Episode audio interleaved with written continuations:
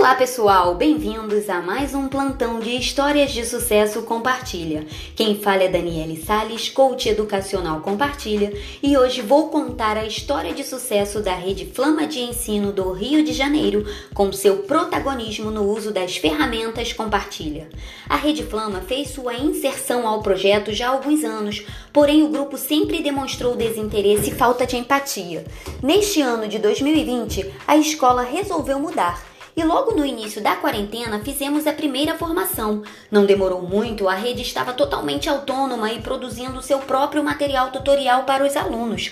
Hoje a escola tem mais de 11 mil acessos em nossa plataforma e não se enxerga mais sem o projeto Compartilha.